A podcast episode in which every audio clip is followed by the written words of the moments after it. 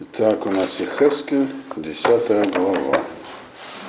В 9 главе, если вы помните, где объяснил Всевышний, Ихескель показал, что там народ из себя представляет, и показал, что все будет разрушено, и что вообще там всех убьют.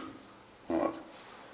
Ихескель сказал, как же так, всех убьют, кого же там, кого-то там же, там был один человек появился, на Лавуш Бадим в белых одеждах. Это как, как бы Армияу. Вот. И он там отмечал кого-то, вот, что их вроде можно пощадить. А я, как я сказал, я никого не вижу, кого пощадить. Я вижу, пусто все, значит, всех убили. И вот он говорит, нет, нет, все в порядке, кого-то пощадят. Этим, этим, этим закончилась 9 глава. Так?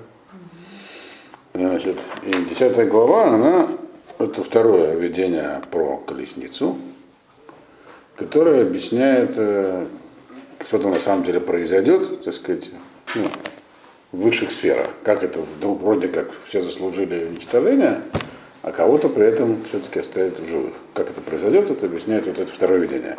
Вы помните, с чего начинается книга Эхескеля, так? Он увидел некое видение, значит, которое ну, показала, показывал, как некая структура управления миром. Там были э, такие малахим, ангелы, которые назывались хайот, так помните, которые двигались по прямой. Раз вперед, вправо, влево. У них у каждого было четыре стороны. На каждой стороне было лицо какое-то. Вот. Э, под ними, и да, у них еще, если помните, были крылья, и если крылья поднять, то там была видна человеческая рука. Там, напоминаю, что было написано. Так? И еще у них были ноги с копытами. А под ними находились колеса Афаним. И они эти колеса как-то там вращали. Колеса это уже то, что, так сказать, относится к нижнему миру, то есть э, как бы задняя сторона колес, как там было написано, я напоминаю просто, что было в первой главе, это вот э, то, что мы видим вокруг, всякие там звезды там и прочее, все, что, все, что двигается по непреложным законам в этом мире. И теперь, и там, когда мы это читали, с этого начинается вообще. Хескелю это то, что первое, что ему показали, перед тем, как вообще его а, дали ему другие задания. Да? И мы там говорили, что для чего это мы показали общую схему управления миром. Ее показывали также и Шиягу. Там в ему показали, чтобы было видно, что никто никуда мир не бросал, все продолжается и так далее. Но как это конкретно работает и для чего это ему показали, это будет ясно только сейчас, в 10 главе. Где он снова это увидел, но уже другим образом. Теперь это практическая, так сказать. Там была такая теоретическая такая картинка. А здесь ему показывают, как это вот применимо к данной ситуации, в которой он оказался. Когда мы говорим оказался, имеем в виду, не оказался он там нигде никому, он сидел у себя дома, перед ним сидели люди в этот момент, так? Э, не простые люди написано, старейшины Иуды, а он был в трансе. Вот в этом трансе он там и оказался. До этого он был внутри стены, теперь вот он дальше продолжает в трансе что там такое видеть. Все это происходит, все, что он видит, происходит как бы в видении на территории храма. Тоже надо иметь в виду. Вот. И вот, значит, после этого вступления смотрим, что же ему там показали. Десятая глава, первый посук. ВРЭ, Вегине, Эль-Гаракия, Асаль-Рош Ракрувим, к Эвен Сапир, к Маред Мут Кисе. Нереалые. И вот, значит, показали, то есть я посмотрел, он говорит. И я вот, я вижу там в тверди, то есть наверху где-то, которая над Крувим. Крувим это, есть Крувим, Малахим, ангелы, Э, а есть крувим, которые изображения, которые стояли в храме. Так? В данном случае имеется в виду те, которые стояли в храме. А если вы помните, царь Шломо в Кодыш Кадашим поставил двух херувимов. По-русски корув это херувим. У него там крылья. Вот. Э, они были еще, два керува было на крышке э, этого самого ковчега, ну, ящика, где лежала что там лежал, это спор, на самом деле. Но не над этими. Нет, это не те крылья, потому что этого ящика в этот момент там уже не было, его уже спрятали. спрятали. Это те корубы, которые царь Шлома построил при строительстве храма, на земле они стояли. В Кодыш Кадашим тоже. Значит, значит э, святая святых. Вот, значит, у них над головой я вижу нечто такое, как Эвен Сапир, такой вот сапфировый камень, такой голубой. Э, и вот там через него, как бы он такой прозрачный, я вижу что-то вроде такого престола э, над ними. Он увидел э, то, что словом Кисея кого престол славы. То есть э, то, что видел Ишья, вот он написано, в первом видении про это не говорилось. То есть он видит его как бы теперь ту же самую систему, но только он видит ее сверху вниз, начиная это с этого самого, с кисе. То есть все это там в, небе, в небесных сферах, вот над этим, на территории Кодыш Кадашим, где-то там он видит есть кисе кого, то есть престол славы Всевышнего. То есть источник управления. Вот он видит. Откуда все исходит. Дальше, что он видит? Вайомер Эля Иш Лавуж Рабадим, Вайомер Бо Эль Бейнот Лагалгаль Эль Тахат Лакарув Умале Хафнеха Гахалей Эш Мибейнот Лакрувим Ваизрок Алаир Воево Лейнай. И сказал ну, что сказал? Кто-то с этого престола, то есть Всевышний, говорит человеку, который вот в белых одеждах, то есть как бы Ирмияву. Я повторяю, он не видел самого э, как Ирмияву, но это человек Лавуш Богодим, почему Мальби все время что это Ирмиява, потому что это тот, кто Маламецхуд, тот, кто пытается оправдать как-то, ну, изменить э, к лучшему судьбу, чтобы они не убили всех, чтобы храм не разрушили, чтобы что-то исправить. А это была функция Ирмияву, поэтому он это как бы Ирмияву такое его отражение в высших, в высших мирах, или наоборот, Ирмияву его отражение в нижних мирах. Такое. Вот. Так вот, значит, э, при, что тут наблюдает Ехескер? Он наблюдает, что вот э, сверху поступило указание в этом человеку в белых одеждах, то есть Ильмияву, э, что за указание? Ему было сказано, иди э, туда вот, э, место между Галгалем, каким-то колесом, под Крувим. И, значит, под Крувим, то есть низ Крувим, то есть их ногами. Значит, вот.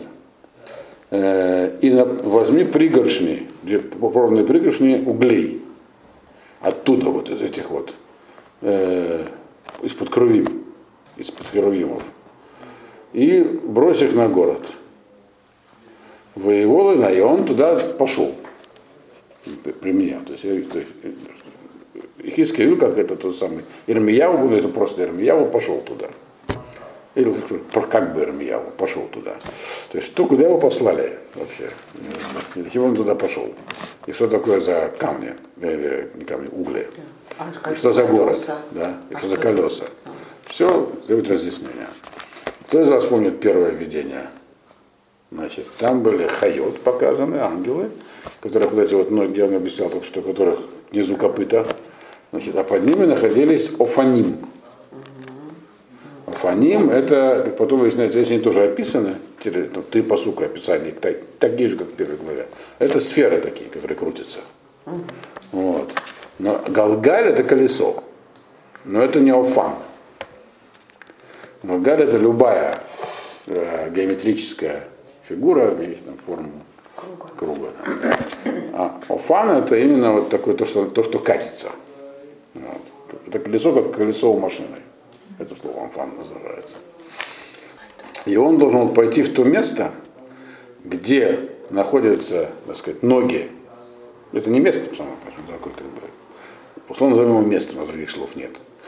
Где находятся ноги вот этих самых, здесь они называются крувим, херувимы, а дальше он объяснит нам прямо, что крувим это они же хайот.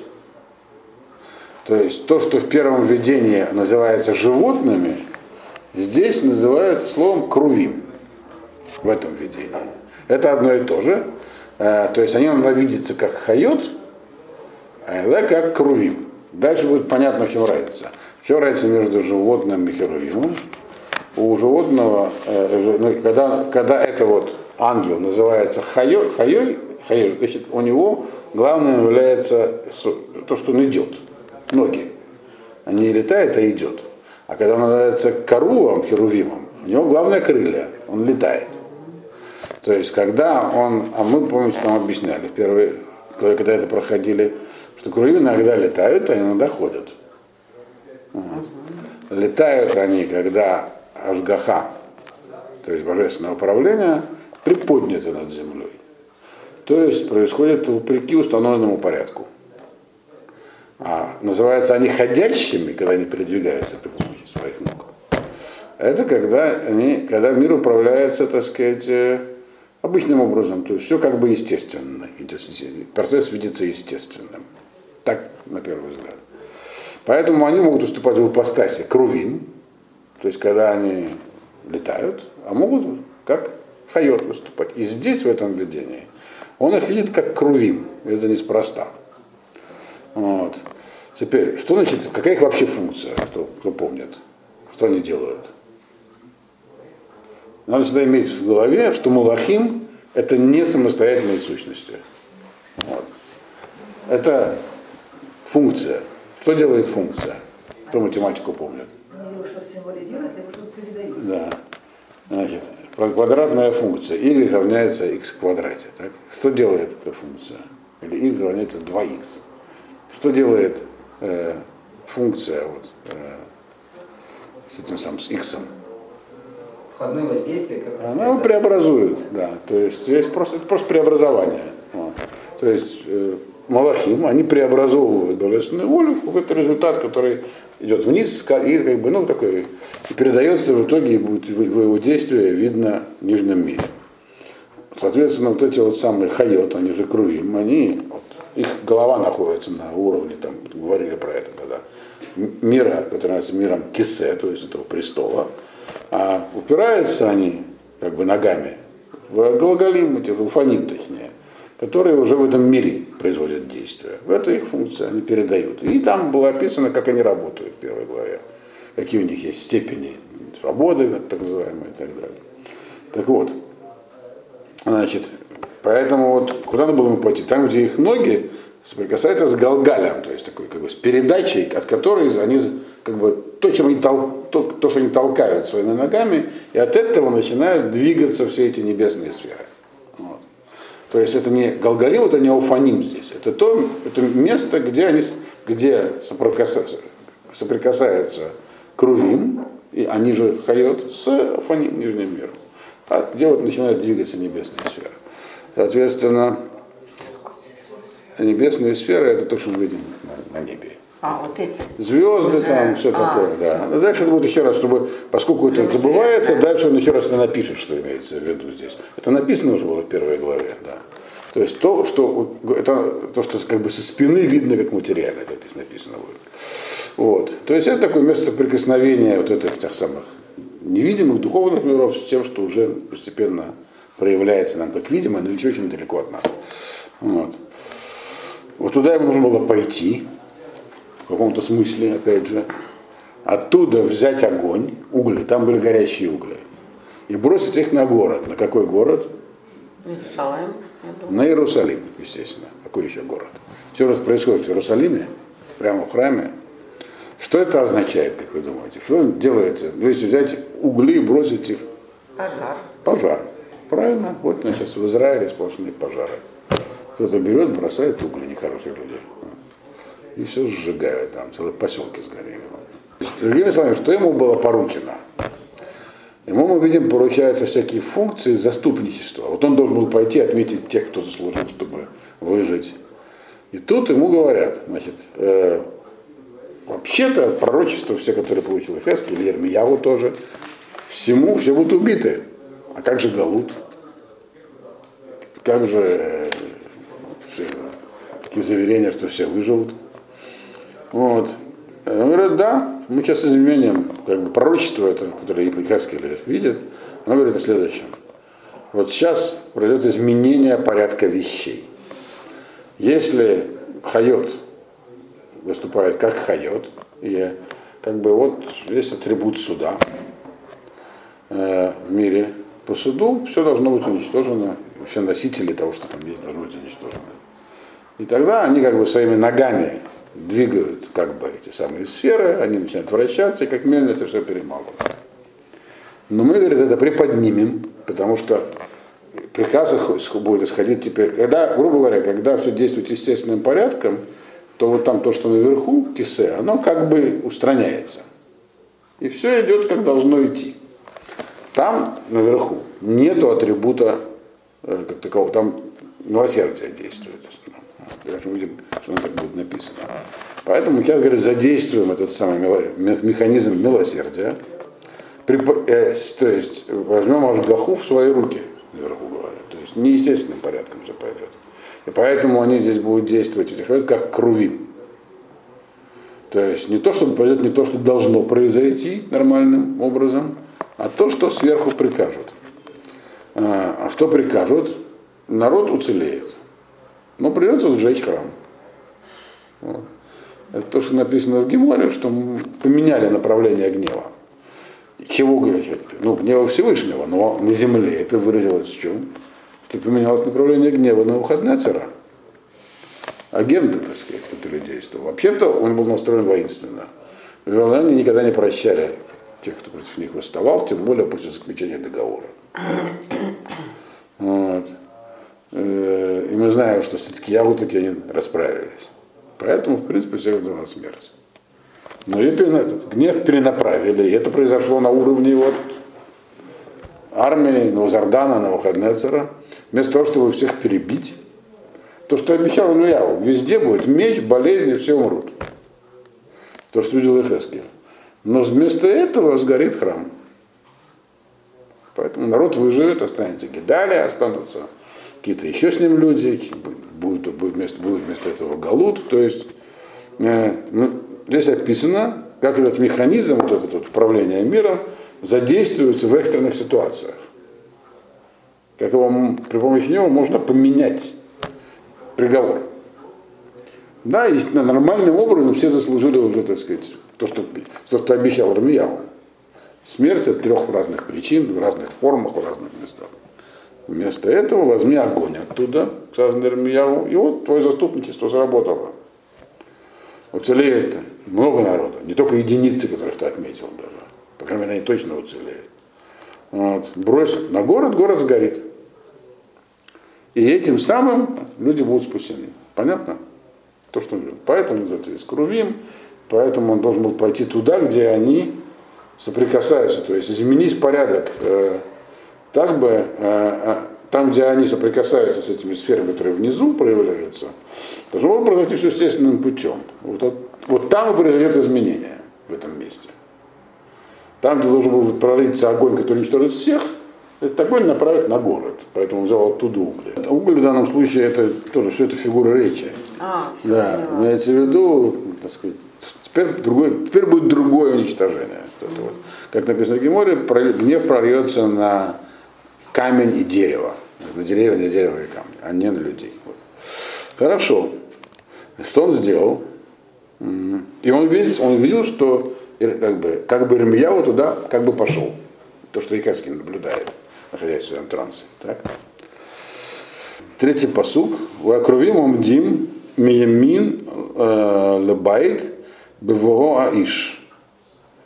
Э, Веганан э, мале эд хацер гапнемит. Теперь, он, значит, этот Иш человек, который как бы Ирмияу, он туда идет, и Крувим, вот эти вот Крувим, не, катеры, не те Крувим, которые там внизу, а Крувим, которые Хайот, они стоят как бы справа от э, э, входа в храм, когда туда подходит человек. То, что стоит с сторона, означает хесед, милосердие.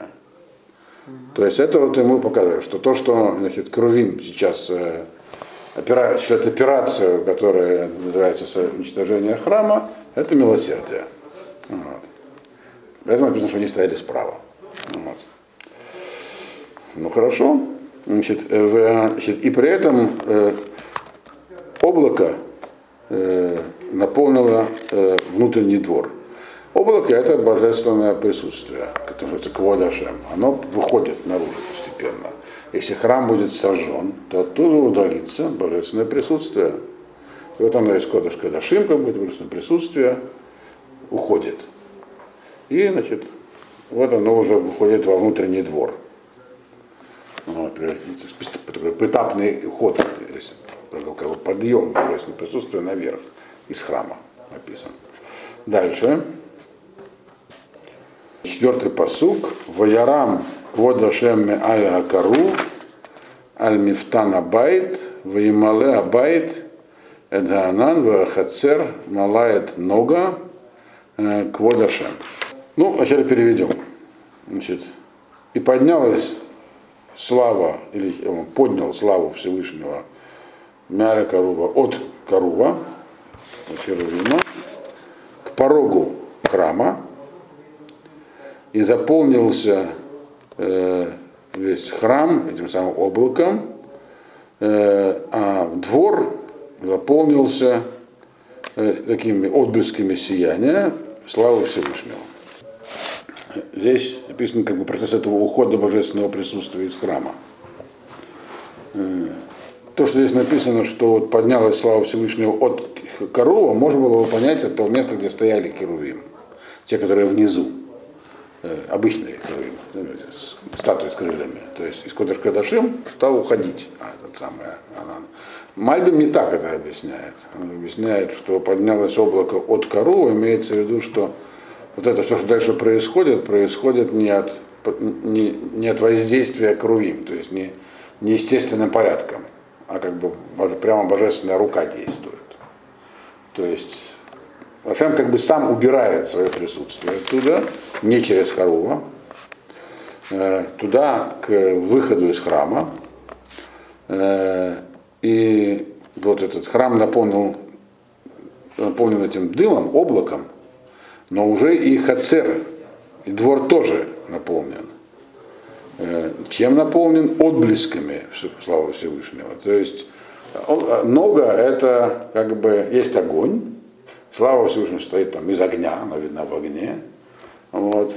Э, и его сияние. А нога это отблески огня, такие как сполохи. То есть как бы уползает оттуда в видение, опять же, слава Всевышнего, и уже видно, что как бы вот уже ее отблески остаются вот, э, во дворе. То есть это перед тем, как храм будет уничтожен, такое удаление божественного присутствия. То есть как бы изнутри, изнутри храма уходит божественное присутствие наружу постепенно. Вот. Это, это описано как уползание такого облака близ огненного, в котором остаются отблески. Вот такой процесс, графический такой изображенный. Дальше что он видит? Пятый посуг. Коль конфейга крувим, нишма, адаха церха хицуни, коль кальшадай бедабро. И звук крыльев херувимов слышен до внешнего двора, то есть внешний двор храма, уже не внутренний двор Азара, а внешний, который снаружи, как голос, как звук, как бы, когда, как бы Бог сам говорит, как бы такой звук. Что такое здесь написано? Что за голос крыльев? Вы помните, что крувим, это тоже написано в первой главе, они могут поднять крылья. Когда они поднимают крылья, это означает, что значит, меняется ажгаха, то есть то, что они сейчас будут летать, другими словами. И это там тоже описано, как это определенные, как бы, есть такое воздействие шумовое, то есть, что значит голос, зачем нужен голос, почему нужно описывается как голос, то, что слышно. Потому что Крувим, дальше описано, они взаимодействуют с этими, с Офаним, с тем, что они приводят в движение. И как же они с ними взаимодействуют? У нас может сложиться такая картина хронистическая, что у них там как такая ременная передача Так получается, особенно если я проходил когда-нибудь в молодости теорию машинных механизмов, то прямо в голове такая картина и складывается. Вот. Но это не то, здесь говорится, что это воздействие, это просто передача воздействия. Голос это то, что ну, может э, привести что-то в действие, но не потому, что дернули дернули за веревочку, и она потянула. Но это, тем не менее, задействование такое. То есть между ними, то есть тот самый, то, что там происходит, то есть здесь описывается процесс изменения ажгахи, как бы внутренней. То есть ажгаха, когда они действовали как хайот, то есть проводить все движение по установленному порядку, заменяется ажгахой, когда они действуют как крувим, то есть отделяются, летят наверх, вот, и передают этот сигнал, голос, этим самым колесам, афаним. То есть, а что должно произойти? И это как будто это голос, написано всего Всевышнего. как- Это как будто голос Всевышнего, когда он говорит. Что значит голос Всевышнего, когда он говорит? Имеется в виду, что это управление ручное. Бог как бы, э, ну, всегда управляет Бог. Это управление то есть, выглядит как естественное, а это как ручное. Когда он меняет процессы естественные. Вот это вот поднимание крыльев, воздействие, которое они оказывают, это и есть более прямое божественное управление. Вот. То есть это такая, тоже такая картина, которую видит в видении Хескеля. Она очень, как бы сказать, ну такая, как кинофильм, описание ее. То есть прямо вот графическая такая. То есть она очень убеждает тех, кто видит. Он это прям тоже рассказывал тем, кто его слушает. Можно вопрос? Да. Но шум крыльев, как будто говорит Всевышний, да, но получается все равно идет через э, Крувимов, да? Конечно, они же механизм есть механизм, они передают Всевыш- волю Всевышнего, но только э, когда они выступают как крувим, это видно, что это как бы более близкое взаимодействие. Бог действует через них непосредственно. То есть берет штурвал в свои руки, и они, как шестеренки, так сказать, начинают де- действовать по, не, по, не на автопилоте, как бы, как раньше, а прямым э, воздействием. Как вот э, когда сажают, да, когда сажают самолет, можно на автопилоте, вот, а если умеют летать, то сажают не на автопилоте, тогда самолет не разбивается в тяжелых ситуациях. Вот. Так вот, примерно такой, такая аналогия здесь.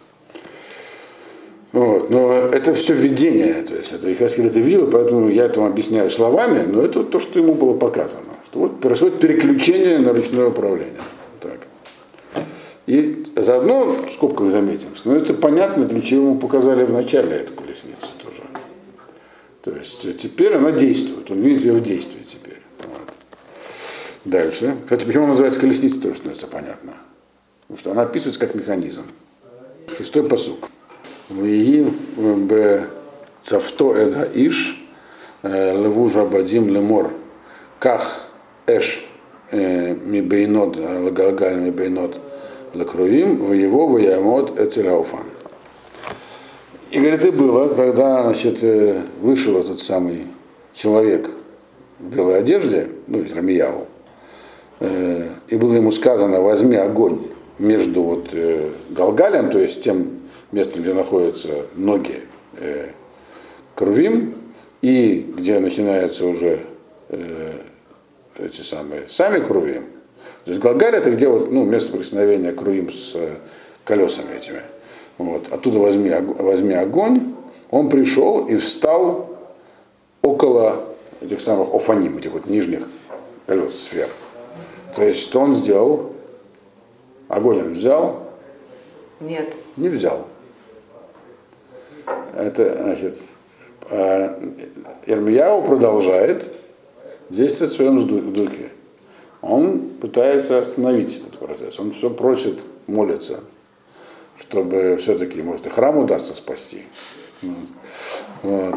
Он, как тот, кто схуд, тот, кто пытается найти э, оправдание, он не может, он не может сам бросать огонь, чтобы уничтожить храм.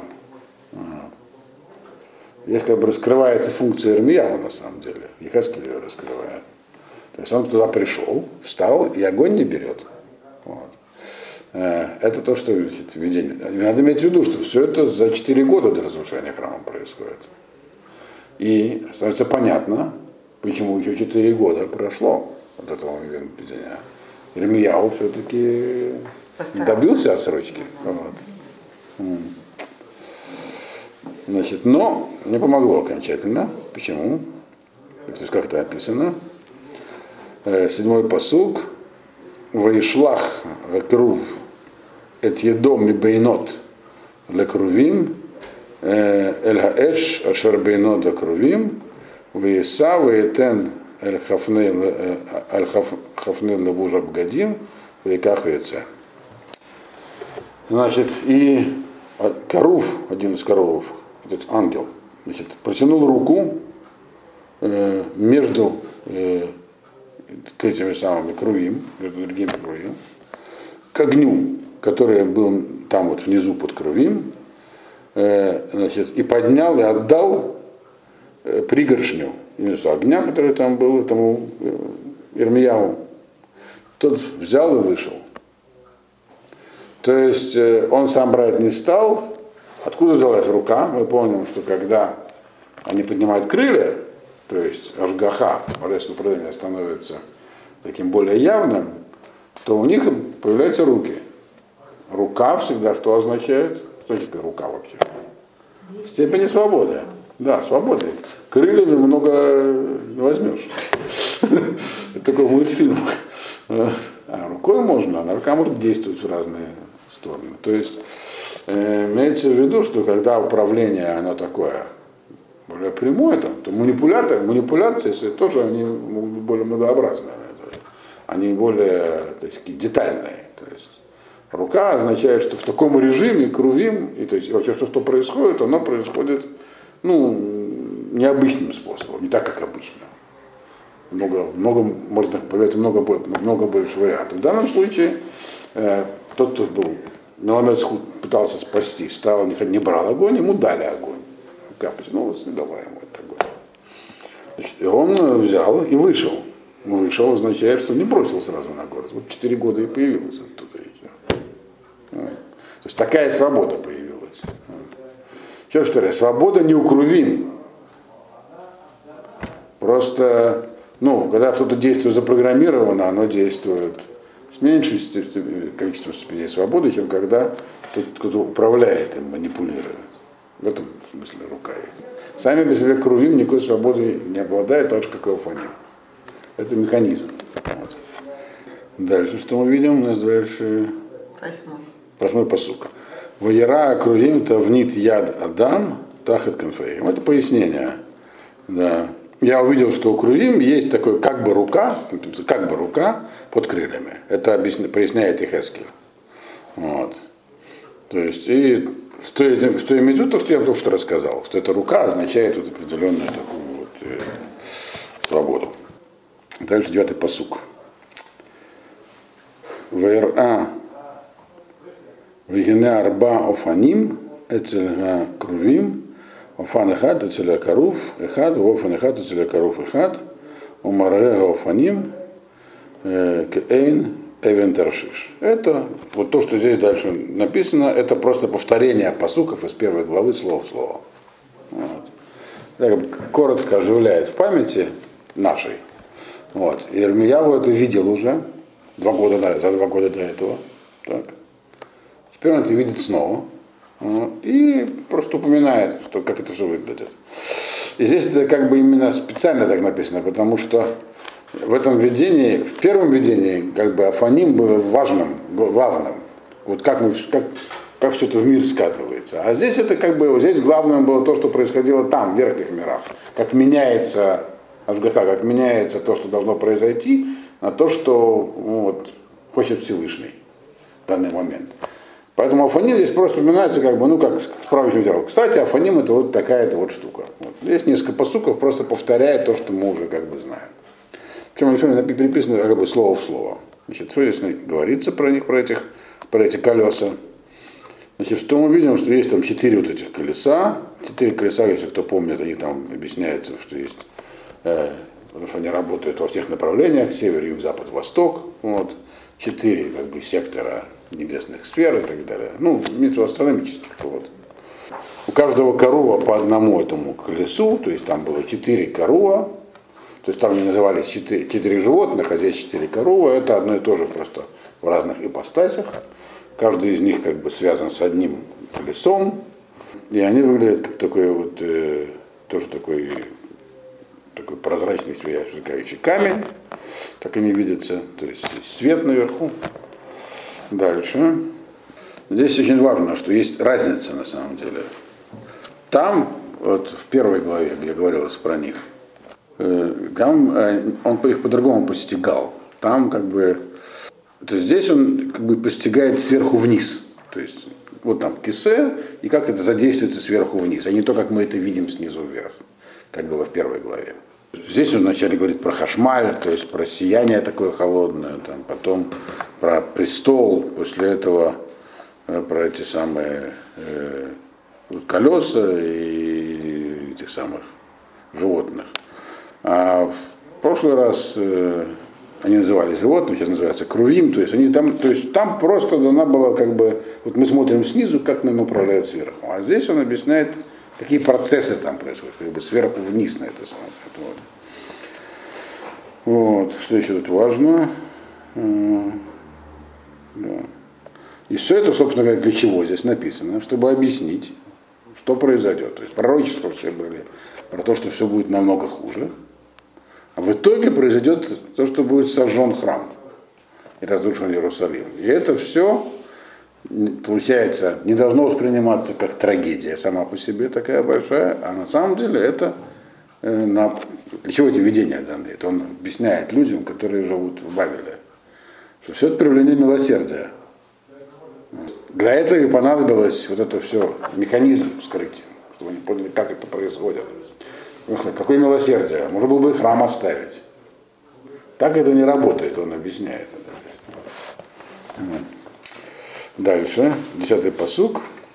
Умарейгем дмут хад ларбаатам кашер э, и ауфан бетох ауфан. Ну, это тоже повторение, то, что в первой главе. Значит, выглядят они все одинаково, все эти колеса, то есть то, что этот мир крутит, то, что мы видим на небе на земле. У всех четверо выглядят одинаково. Э, описывается словом афан бетога афан, колесо внутри колеса. Имеется в виду сфера такие, как бы, которые могут катиться в разных направлениях. Одиннадцатый посук. У Балехтам эль арбат рвейгам елху ло есаву Балехтам ягамаком ашер ефне арош ахарав елеху ло есаву Балехтам. Значит, и когда они катятся по своим четырем направлениям, там, четыре значит, части неба, э, только туда они идут, не могут свернуть с пути. То есть они зависимые, они катятся, куда их катят. Вот. Кто их катит? Кемакома шерифная рожь, куда голова повернется, чья голова? Э, головы либо этого офана, либо корова, либо хая, животного. То есть, кто их сейчас, в каком, в каком виде сейчас работает приводной механизм у них. Э, значит, если Ашгаха стандартная, то это голова, это вот там говорилось, помните, что эти у Хайот, у них они куда-то поворачиваются идут в том направлении. Туда же катится, соответственно, и колесо, которое под ними. Вот. вот. Все это механистические аллегории, так сказать, надо понимать. Они так и даются здесь. Для того, как, как-то уходит, как там все управляется. Вот. Туда, вот, куда голова повернется, туда, значит, они и катятся. Э, не могут, э, сами они по себе никуда откатиться в другую сторону не могут. Это он нам напоминает просто. 12-й посуг. Коль шарам габейгем, ваедейгем, ватнафейгем, офаним, э, млеим, эйнаим, савиф ларбаатам, офаним. Значит, значит, и там вот все, что, что у них есть. У них есть как бы их вот тело, есть задняя часть, спина, которую мы видим. В Едегам и Конфегам это уже говорится про этих самых. И руки и крылья, это говорится про керувим, не про них. То есть он описывает, просто напоминает, из чего состоят все эти, как бы, как видятся вот эти все ангелы, которые называются Крувим, Хайотов, Аним, значит, э, э, Веофаним, Эмлаим, Айнаем. Еще напоминает, что этих самых офаним колеса, они полны, переполнены глазами. Это тоже было написано в первой главе. У них много глаз. Вот. Э, Савифла там, вокруг всех них четырех э, этих колес. Кто, кто помнит, что означает, что у них много глаз? Вот в первой главе прям написано так было. Есть э, разные представления. Глаза означают наблюдение, постоянное божественное присутствие. Вот как вот помните в книге Захария, где они там был написан камень с семью глазами, который летает над миром и смотрит. Вот. А? Здесь нет, здесь много глаз. Да. Там было семь. Э, попросту это глаза Всевышнего, которые летают над миром и все видят. То есть это означает, ну, всевидение Всевышнего. вот эти самые алфаним, то, как этот мир устроен, есть, если перекрывать, есть айн руа, есть видящий глаз. Тут все, как сказать, метуат, все снимается. Никуда не скроешься. И так, почему так было всегда, не только когда изобрели эти самые миниатюрные приборы. Это вот алфаним, это то, что мы видим в этом мире, а там полно глаз, там это все видно. Лауфаним лаэм коре галгаль базнай. Еще он объясняет, что вот этих афаним, этим колесам, их э, зовет, Галгаль к ним как бы зывает голосом. И так что я слышал. То есть вот это взаимодействие между Галгалем, то есть, ну, точкой соприкосновения ногами голой. Галгаль это ноги с копытами. Почему копыта? Потому что когда они идут, они как бы идут как животные ну, и от них идет воздействие, которое называется криком, голосом. Не то, что они его прям толкают ногами, вот, а голосом, то, что мы уже говорили. Вот эти, как афоним действует, э, значит, как на афоним происходит воздействие от этих хайот или, или крыльев. Есть воздействие, оно называется есть голосовым. Все. Как я в телефоне тоже можно сказать, голосом команду. Просто пока не было голоса, то есть не было слова, не, не, имеется в виду просто, что есть, что не нужно понимать это слишком механистически, что это прямо вот некий такой редуктор. Там какие-то другие связи есть, которые мы э, условно называем голосом. Это тоже механистическое такое описание, но как, как описать, как описать э, э, вещи, которые ну, разуму не постигаются. На основе какой-то аллегории. То, что называется Шломо Машалим, Мишлей. Такие вот. Но надо, не надо понимать слишком буквально, это здесь нам будет сообщено.